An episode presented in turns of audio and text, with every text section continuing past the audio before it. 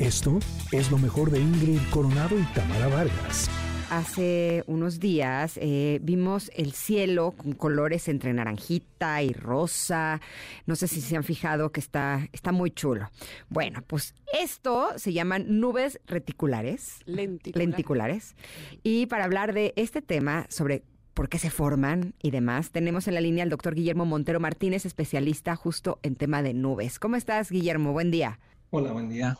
Gracias, nos da mucho gusto saludarte a ti también. Eh, ¿Nos podrías decir qué son estas nubes lenticulares que hemos podido apreciar? Sí, claro.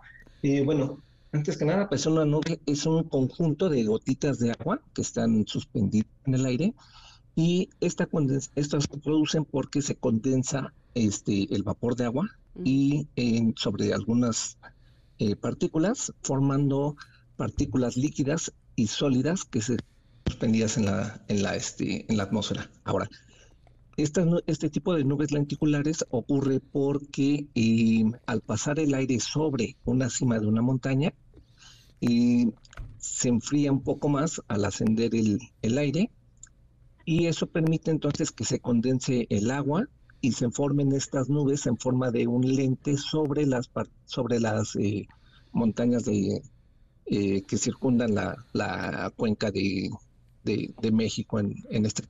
Ok, ok. Eh, doctor, te pregunto, ¿antes ya había sucedido o por qué hasta ahora? Me parece a mí, no sé si Ingrid lo habías visto en alguna otra ocasión, pero me parece como que nos sorprende mucho precisamente porque no estamos acostumbrados a ver estas nubes lenticulares. Eh, sí, sí ocurren, eh, no tan frecuente, pero sí son nubes que, sí, que no son tan, tan extrañas, ¿no? Principalmente... Mm. Y ocurren mucho sobre, como te comentaba, sobre algunas montañas.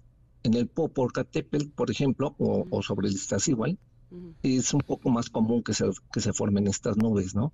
Y aquí en particular fue algo un poquito especial porque se formaron sobre la sierra que está al poniente de nuestra ciudad, es decir, sobre el desierto de los Leones, y eso permitió que, que fueran más fácilmente observables este, en este caso, ¿no?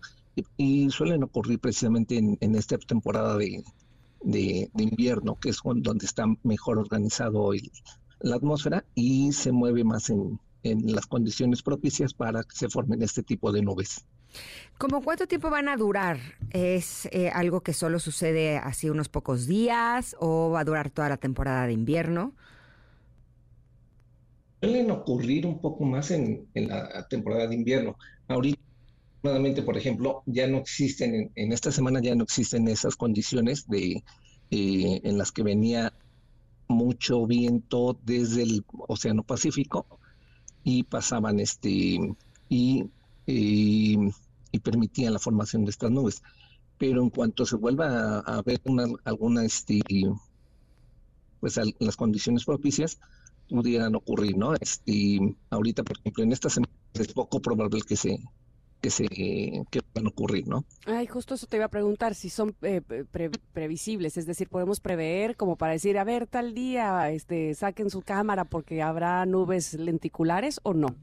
Pues principalmente si viéramos el, el pronóstico del tiempo y eh, notáramos, nos dijera que va a haber una fuerte corriente que viene Eh, desde el Pacífico, con humedad desde el Pacífico, eh, existiría la probabilidad de que ocurrieran esta, estas nubes, ¿no? de, que se, sí, de que se formen.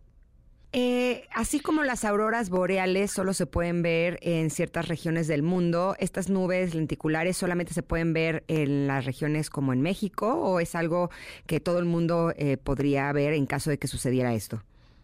Eh, siempre y cuando existan...